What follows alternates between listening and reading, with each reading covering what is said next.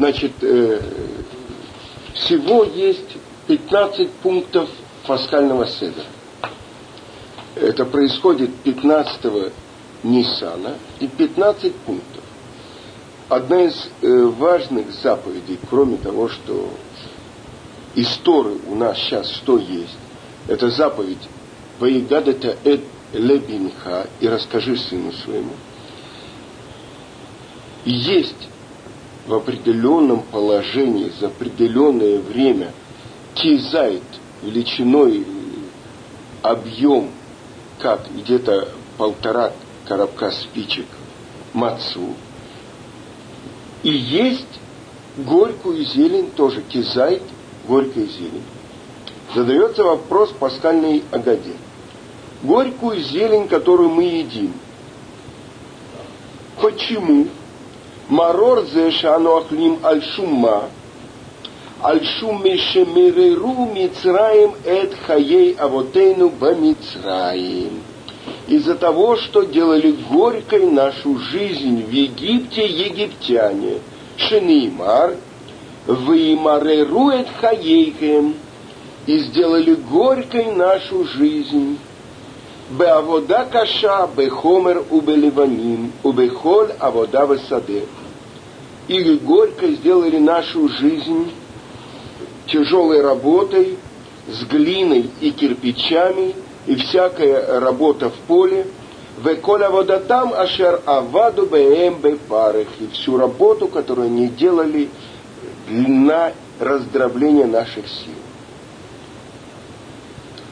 И эта тема горькой зелени, она должна нам напоминать о горечи египетского изгнания, Галут.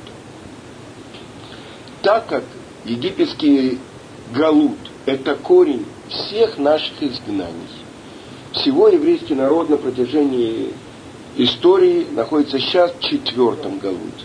Первый – это Вавилон, второй – это Мидия и Персия, третий – это Греция, и, наконец, четвертый – это Рим или Эдом, Красный Галут котором мы находимся до сих пор, с момента разрушения храма и до сегодняшнего дня. Но Египет – это мать всех галутов, как бы корона этого того, что мы в будущем должны перенести во всех остальных галутах. И тогда это очень глубокая тема горечи изгнания – которые, причиной которой является скрытие лица Творца. И корень этой темы горькой зелени спускается до того, что мы задаем вопрос, почему вообще существует зло в мире?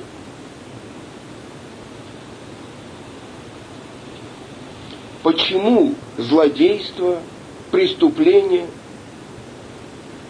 страдания, испытания наполнены, наполняют весь мир.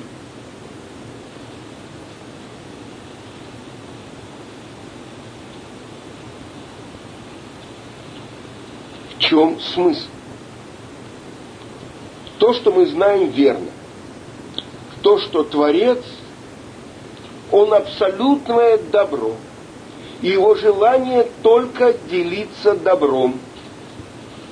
Тогда из-за этого, почему же он сотворил противоположное своему желанию? Почему есть зло и страдания в мире? И это та тема, которую задает любой человек себе. Даже если человек отрицает существование Творца. Хас выходил да? И он считает, что мир – это произведение э, великого взрыва. Тогда все то, что происходит, это случайно. И нет никакого направления. Но он тоже должен задать себе вопрос, почему в мире существует зло. Ведь все законы природы и все условия ее существования – Он принимает это, но он не понимает, причину ни одного из них. Он не может понять и объяснить, почему, например, вода, которая э, кипит при 100 градусах,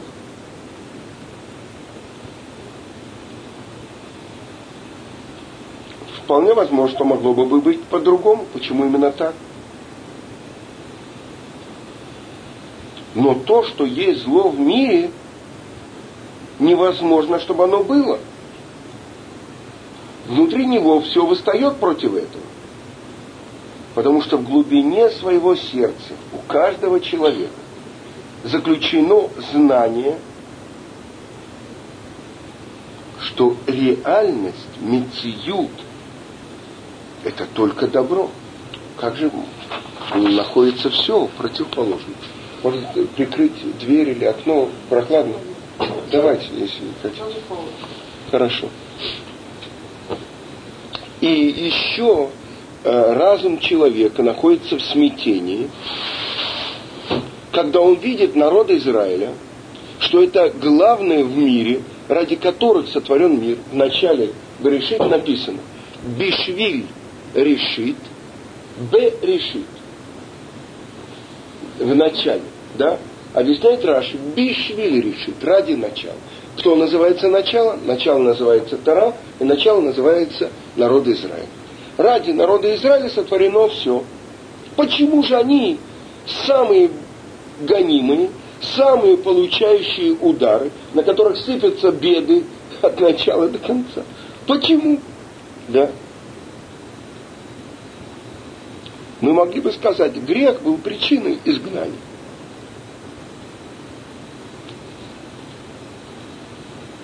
Хорошо, это понятно, если за наши прегрешения мы получаем такое наказание. Но как мы можем такое сказать об египетском изгнании? Ведь те, кто спустились в Египет вместе с Яковом, были праведники. Да? И за 200 лет до того, как они спустились, было объявлено нашему працу Аврааму, сказал ему сам Творец, «Ядо ты даки гер и езар аха беерец лолеем». Зная, узнай, что потомство твое будут пришельцами в земле чужой, в авадум воину отам арба меотшана, и будут их порабощать, и будут их притеснять на протяжении 400 лет.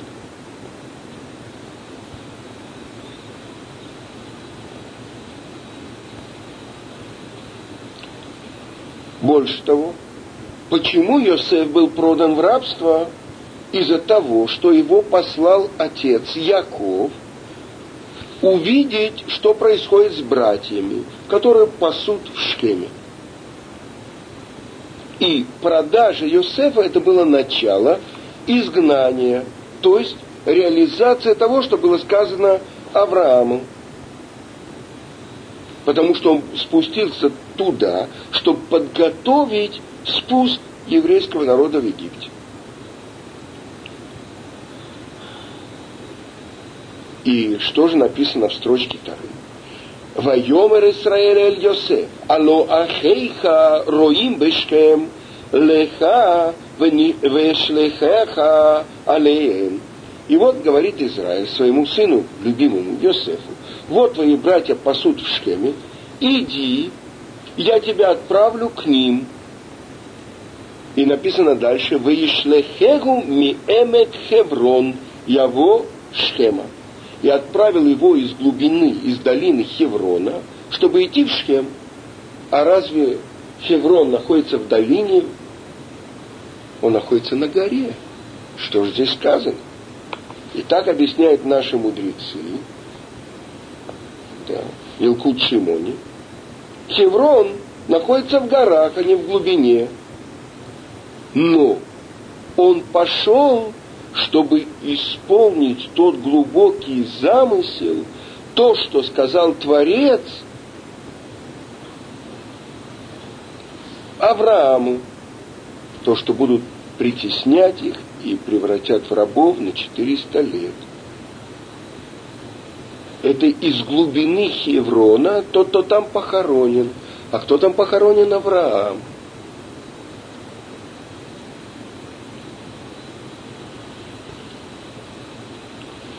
И даже наше изгнание, наш Галут, в котором мы находимся из-за наших преступлений, да? Но ведь разве Творец делает, мстит? Как мстят люди? Он ведь посылает только исправление. Сказано так, что галут мехапер тавон. Изгнание, оно исправляет нарушение. Но ведь, если мы посмотрим, то сам Галут, само изгнание, оно увеличивает все страдания, которые на нас опускаются из-за того, что мы находимся в Галуте. Так?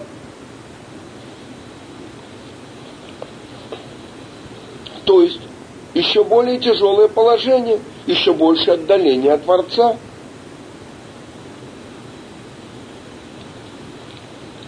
Хорошо, мы бы приняли, что еврейский род находится в изгнании. Но ведь оказывается, что только мы одни находимся в изгнании. Несмотря на то, что иногда какие-то народы изгоняются со своей земли, так либо они растворяются, либо возвращаются и кончаются. А мы уже на протяжении двух тысяч лет последних находимся в изгнании, и только мы. Больше того, весь наш народ родился в изгнании, в Галуте. Одиннадцать братьев и сестра Дина, все родились в изгнании у Лавана. Так или нет? Только Беньомин родился в стране Израиля. Как это возможно? Ведь это на самом деле противоположное, казалось бы, замыслу Творца. Это то, что написано в Талмуде, э, в трактате Санедрин, что те, которые высокие, они находятся внизу, а низкие находятся наверху. Все перевернуто.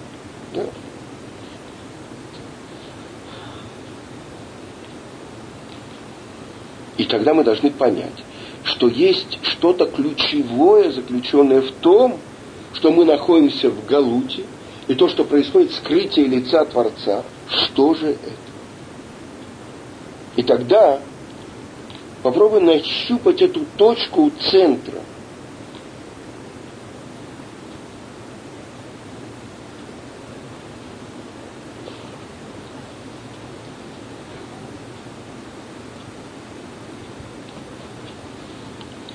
Что есть что-то, казалось бы,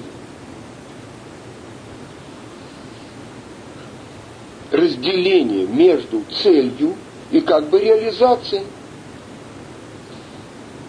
Если Творец хочет раскрыться, почему он находится в скрытии? Если источник всего творения непрерывное отдавание добра, как написано в псалме царя Давида, в 89-м псалме, «Олам хесет ибане» – «Мир милости будет построен». Почему же тогда должно быть такое, что мы должны непрерывно подвергаться испытаниям? И чтобы мы получили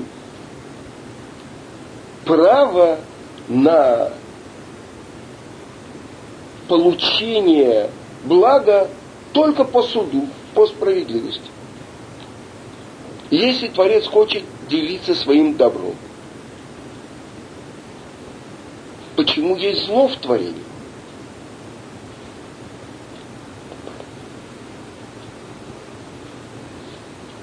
Больше того, что оно увеличивается и успешно, и властвует в мире. И мир наполнен страданием. Если все сотворено ради Израиля, почему же они самые э, отторженные, самые гонимые, самые страдающие? И тогда это тот вопрос, который мы задали, почему мы должны в эту пасхальную ночь, когда мы празднуем выход на свободу, есть горькую зелень.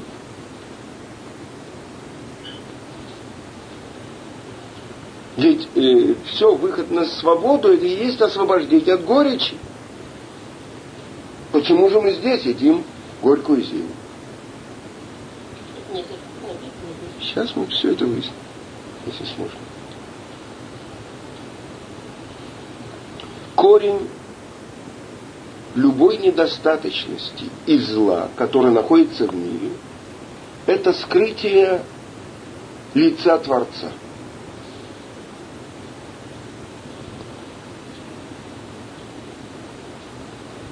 То, что Творец остановил бесконечные свои возможности и сотворил творение, у которого есть недостаток.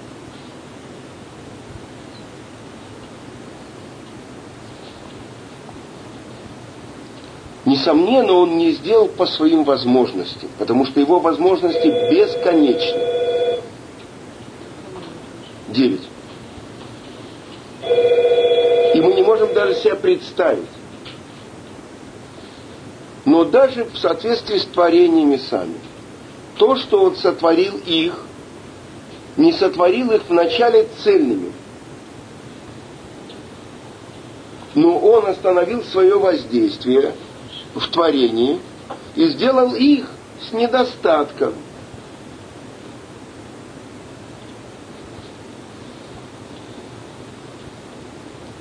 Так как в скрытии его лица находится корень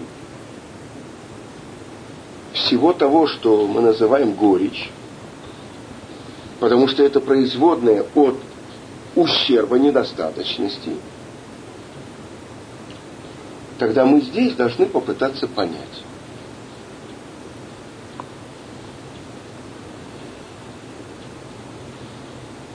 И поэтому до того, как мы начнем выяснять корень заповеди, есть горькую зелень именно в эту ночь, мы должны понять для себя, в чем смысл скрытия лица Творца. Почему необходимо и непреложно, что было это скрытие. И тогда оттуда мы можем понять, почему необходим, чтобы был Галут. И что в Галуте находилось собрание душ народа Израиля, Кнессет Израиля. Все это необходимо нам для того, чтобы понять горечь, которую мы едим в Песах. И так написано у величайшего каббалиста Раби Моше Хаим Люцата. Это путь мудрости.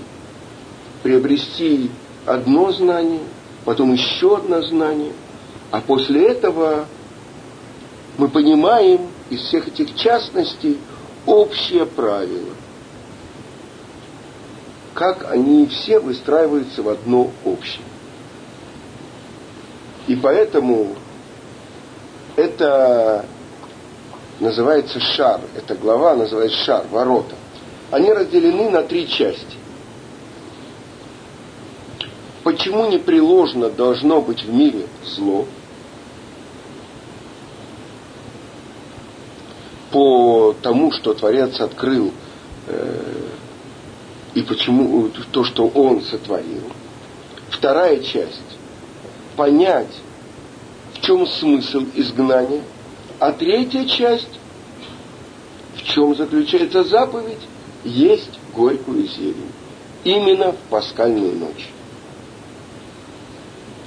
И давайте попробуем вкусить что-то из этого вкуса внутреннего. А сейчас возьмем и войдем в эти ворота, и Тара направляет нас к этой заповеди есть горькую зелень,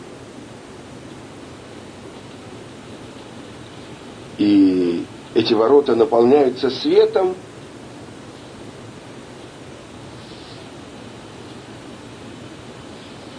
и через это будет разделение между тьмой и светом, между незнанием и знанием. Значит, первый вопрос, почему должно быть скрытие лица Творца?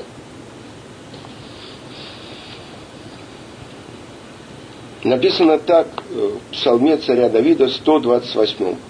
Игия капеха китухель ашрейха товлах. От прикладывания твоих усилий, от прикладывания усилий твоих рук ты будешь есть, счастлив ты и хорошо тебе. Мы уже предварили, что скрытие лица Творца – это корень того, что находится в мире зло и недостаток. И сейчас мы попытаемся понять для нас, в чем смысл этого скрытия лица,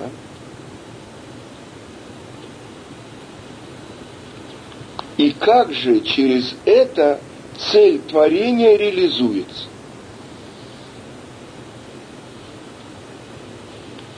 Несколько э, объяснений дали, дали нам наши мудрецы смысл того, что Творец скрывает свое лицо. И это очень тяжелый вопрос.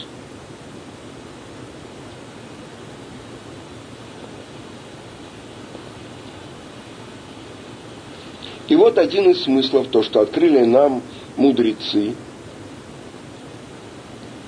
скрытие лица – это в том, чтобы Творец делился своим добром с творениями, чтобы они получили полное получение этого добра, то есть не как нищие, не как э, те, которые получают хлеб стыда, а получили по праву. И чтобы это было полное получения нужно, чтобы каждый получил это, заработав.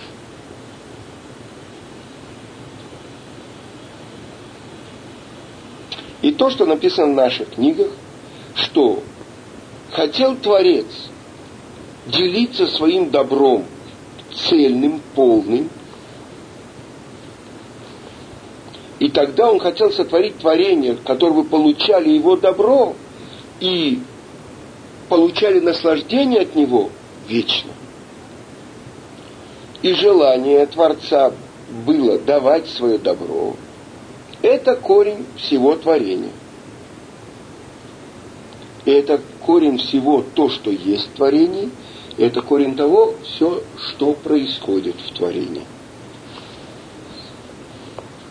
Но так как сам Творец – это полная цельность, и он хочет делиться своим добром с творением. Тогда недостаток будет, если он будет делиться частично своим добром, а не полным своим добром. А для того, чтобы творения могли это полностью получить, они должны получить это по праву, а не по милостине. чтобы вначале было тогда место, чтобы возможно было заработать, чтобы то, что потом он получит, полагалось ему по справедливости, как плата за служение. А чтобы он не получал это, как, то как нищий, нищий, который стоит у входа и просит, не как современный профессиональный нищий, а как объясняют наши мудрецы, кто такой нищий, у которого нету, кто по еврейскому закону имеет право протягивать руку, только у того, у кого нет двух трапез. На две трапезы в доме нет, нет двух больших кусков хлеба, чтобы наесться, он имеет право протянуть руку. Это закон. Так вот сказано, что когда он протягивает руку нищему, он стыдится дающего. И в Иерусалимском Талмуде написано – Э, как определяется, если хотят от большого дерева, чтобы оно стало самостоятельным деревом. Как проверяют? И вот такой рисунок приводит Иерусалимский Талмуд. Это дерево. И вот одну ветку мы хотим, чтобы она стала самостоятельным деревом. Да, да, да, да. Что делают? Эту ветку погружают в землю.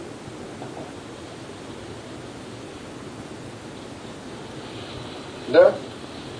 И тогда какой показатель, когда эта ветка уже стала самостоятельным деревом? Если у нее все ее листья, все ее ветки направлены в другую сторону от главного дерева, это значит, что она получает все питания от этого главного ствола.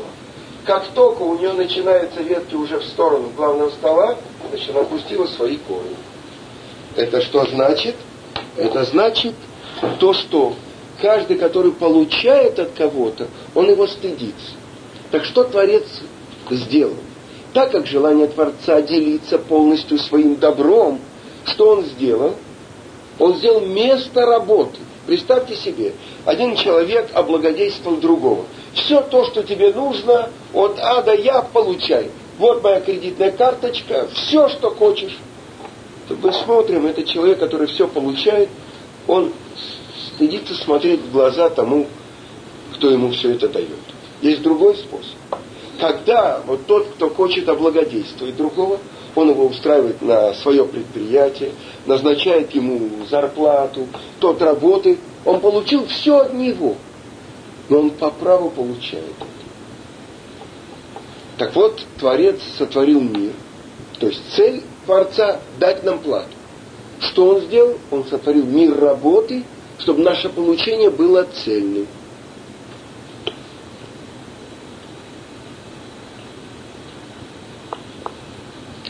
И это то, что написано у Раби Моше Хайм Люцата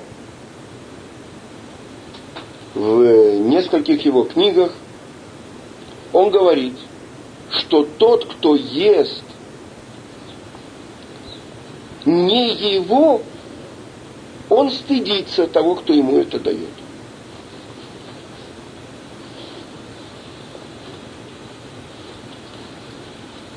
И тогда если с этим связан стыд, тогда это не полное получение.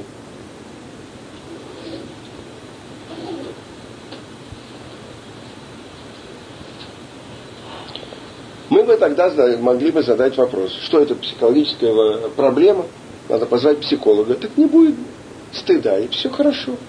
Научи человека не стыдиться. И все мы должны понять, что здесь корень очень глубокий, а не психологическая проблема, которая в душе человека. Один стыдится, другой нет. Нет. Но ведь Творец мог сотворить творение, которое бы не стеснялось, не стыдилось.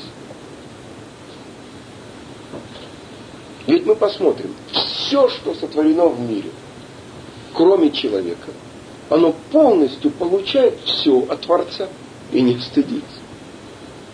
Животный мир, растительный мир, э, неживая природа. Все это получает все полностью от Творца. И никакого нет, никакой проблемы нет. Получать бесплатное и, и не стыдятся. И известно, что слова Торы, они бедны в одном месте и богаты в другом – Объясняет это Раби Моше Хайм Люцато в книге Дера Хаше глубину необходимости работы человека. Что без этого невозможно получение полного добра. Что стыд это только как иносказание, как притча – это только внешнее проявление. А что же внутри?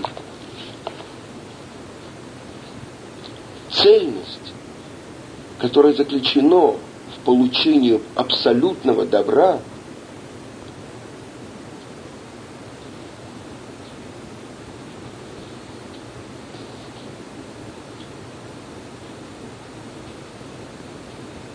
она находится только у Творца.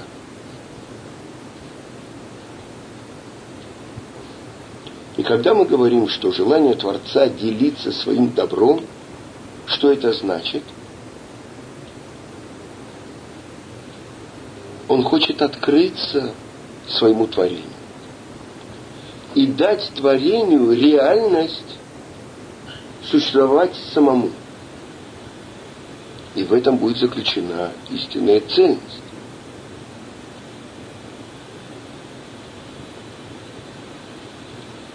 что цельность – это не та вещь, которая переходит из рук в руки.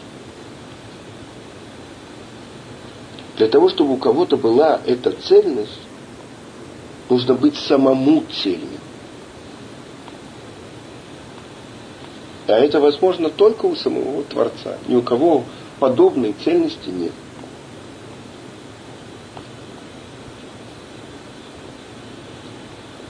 Есть только один путь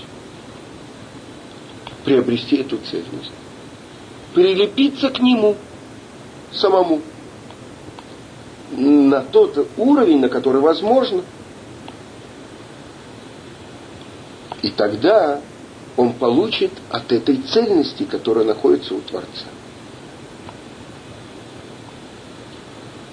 Как, предположим, это ветви, которые получают от своих корней. Поэтому установила мудрость Творца,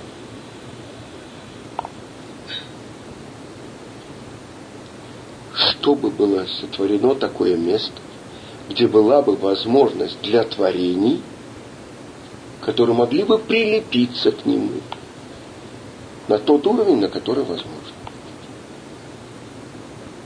А как можно прилепиться к Творцу?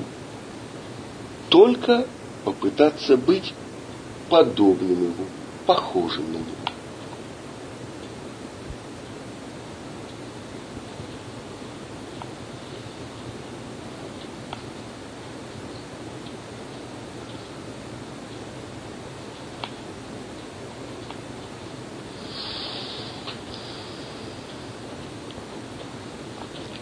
И тогда приближение или отдаление, когда мы говорим о духовных вещах,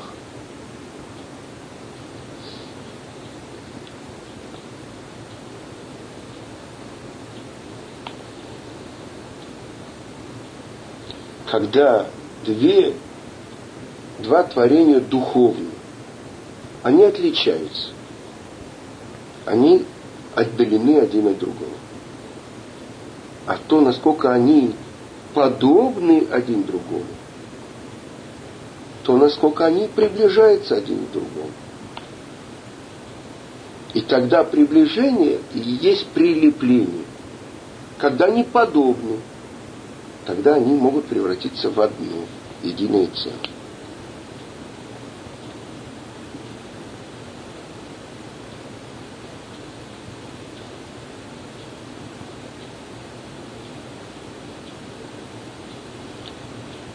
То, что определяет существование физических тел, это время и пространство. Но духовные творения как, например, два качества или два объяснения, они подобны, и они составляют единое целое. И тогда в чем же смысл делить то, что Творец дает свое добро, что он дает место, чтобы была возможность быть подобным на него – тогда возможность прилепления – это возможность, чтобы у творения была возможность быть по похожим на ту цельность, которая есть у Творца. И тогда наш мир – это место, где возможно прилепиться к нему.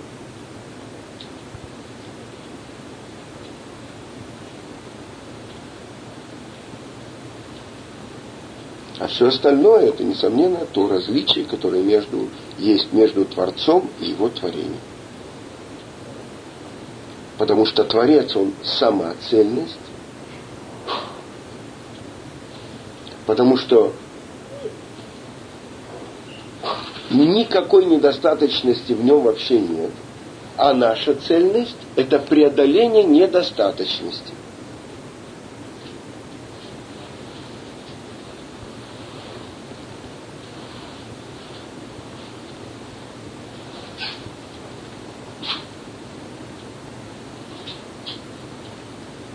И тогда известно, что любой недостаток, он приводит к еще большему недостатку. Как сказано, если есть маленькая трещина, потом со временем она увеличивается, увеличивается, пока сосуд вообще не разбивается.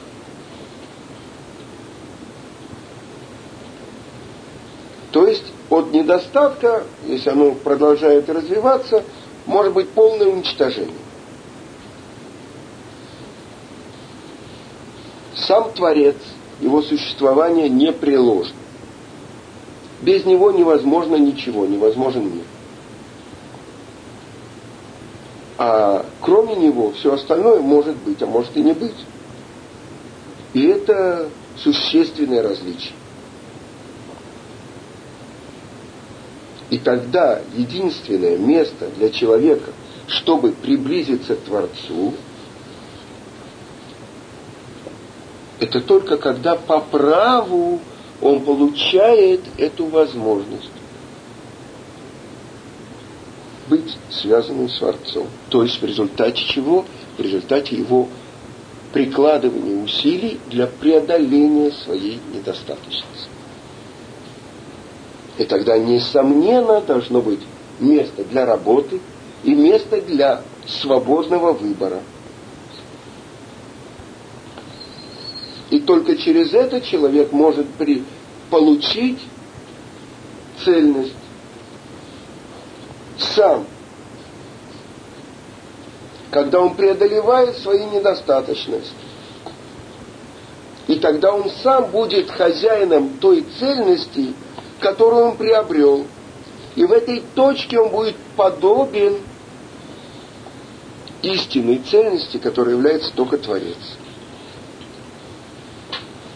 И тогда он приобретает то, что называется добро, но вечное.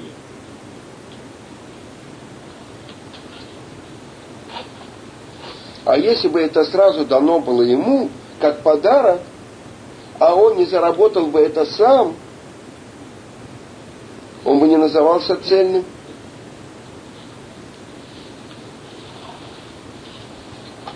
Потому что все это было бы дано от другого, а не заработано им и не получено им самим. Он не назывался бы хозяином этого добра.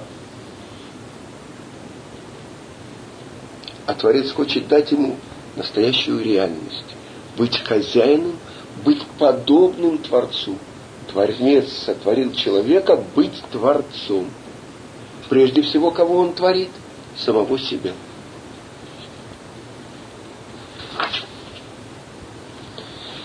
Ладно, на этом мы остановимся, потому что это вещи очень глубокие. И эта книга э, называется «И ночь, как день будет светить».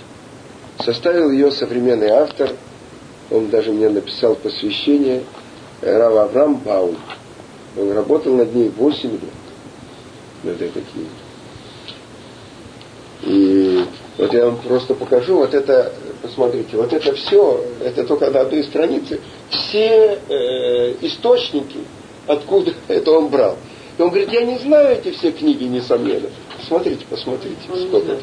Я не знаю, я просто это так... Э, в общем, это на иврите.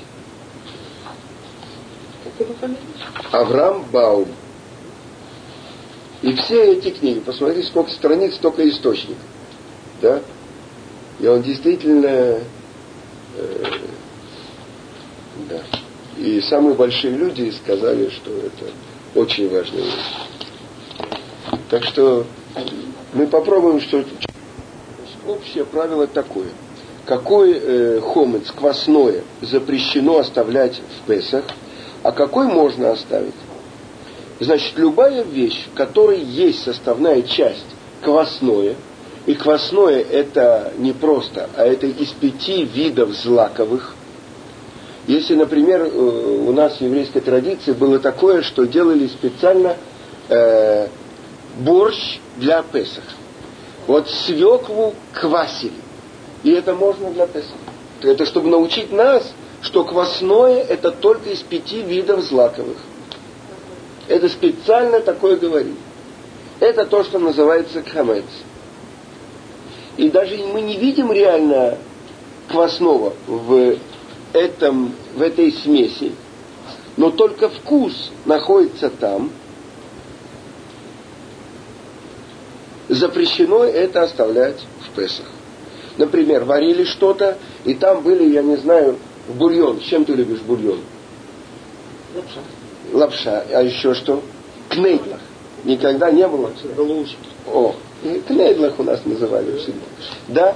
Так даже вынули кнейдлах. Можно оставить это то, что... Нет, потому что это таровет, в этом был вкус остался. Но вещь, которой вообще не было хомыца, но он варился в этом сосуде, который раньше варился хамец. И даже если это сосуд был в течение дня варили, или квасили там, и вынули это все. Это только посуда такая. Можно ее оставлять в Песах. Посуду такую, в которой оставлять. Не надо ее уничтожать. А, ну надо ее а, все равно. И это если мы оставляем для Песах. Если мы хотим пользоваться в Песах. Еще, еще раз. Какую посуду можно оставить? Значит, посуда, в которой варился хамец. Да? Так. И его забрали оттуда. То есть это вот посуда сама. Мы не должны ее уничтожать, мы можем ее оставить. Не, мы уничтожаем, мы ее прячем. И это вот этого все, все хорошо. И так об этом и разговор можно оставлять. Да? На, и пользоваться на Песах? Нет, конечно. А, обижаешь, обижаешь. Окей. Да. Но именно когда варилось что-то там до Песаха, а если варилось в Песах, все, запрещено даже эту посуду держать в доме.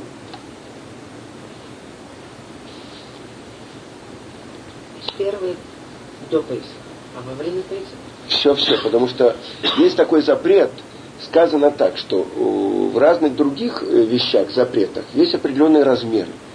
А здесь сказано в Песах хамец кольшеву асу. Даже что-то от квасного запрещено в Песах. Поэтому, например, есть те, которые устражают. Если, например, у нас вода попадает из Кинерета, да? Если какой-нибудь араб сделает э, такую, значит, э, как это сказать? Э, ну, ну, мы поняли. Нет, это слово какое-то. Э,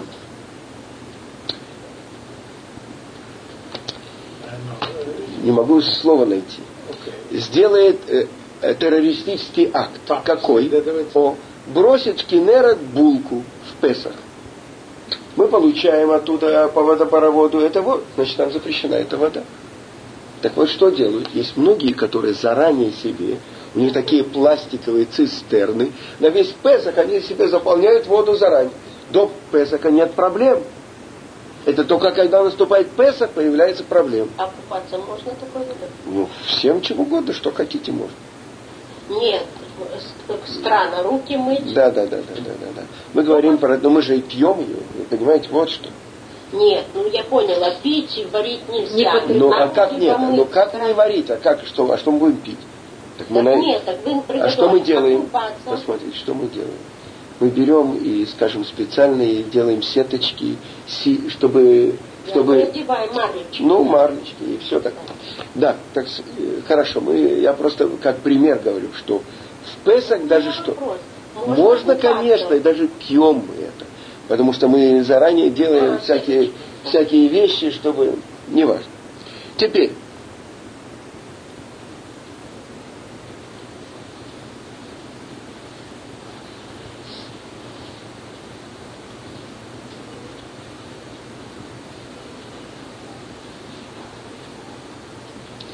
вода, в которой была какая-то хамец, была либо пшеница, либо мука и так далее. И даже немножко это.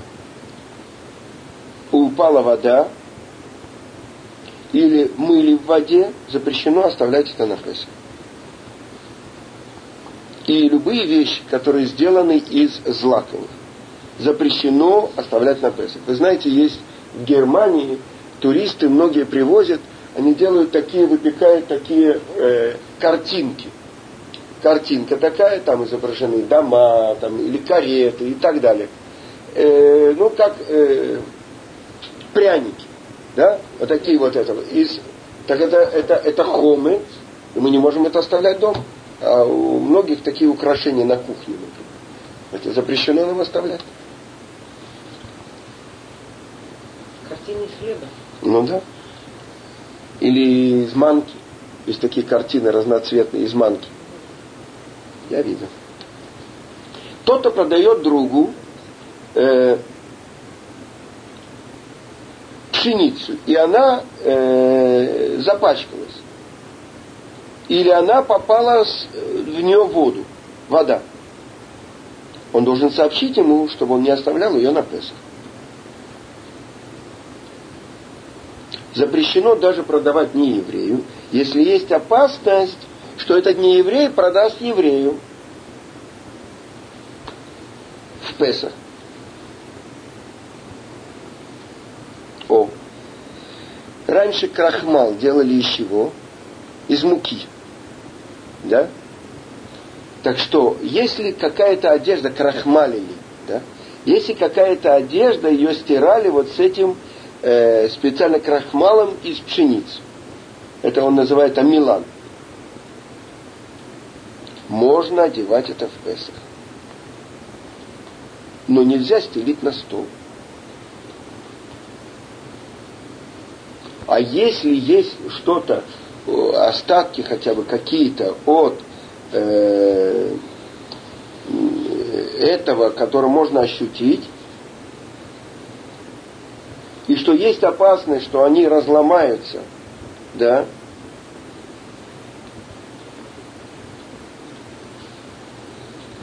то это запрещено.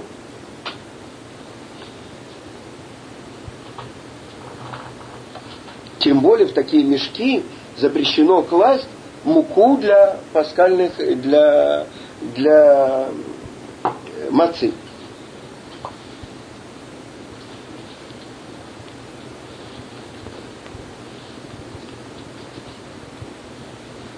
Ну, например, в России у нас не было клея.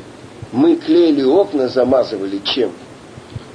Раз, разведенной мукой. Да. Так можно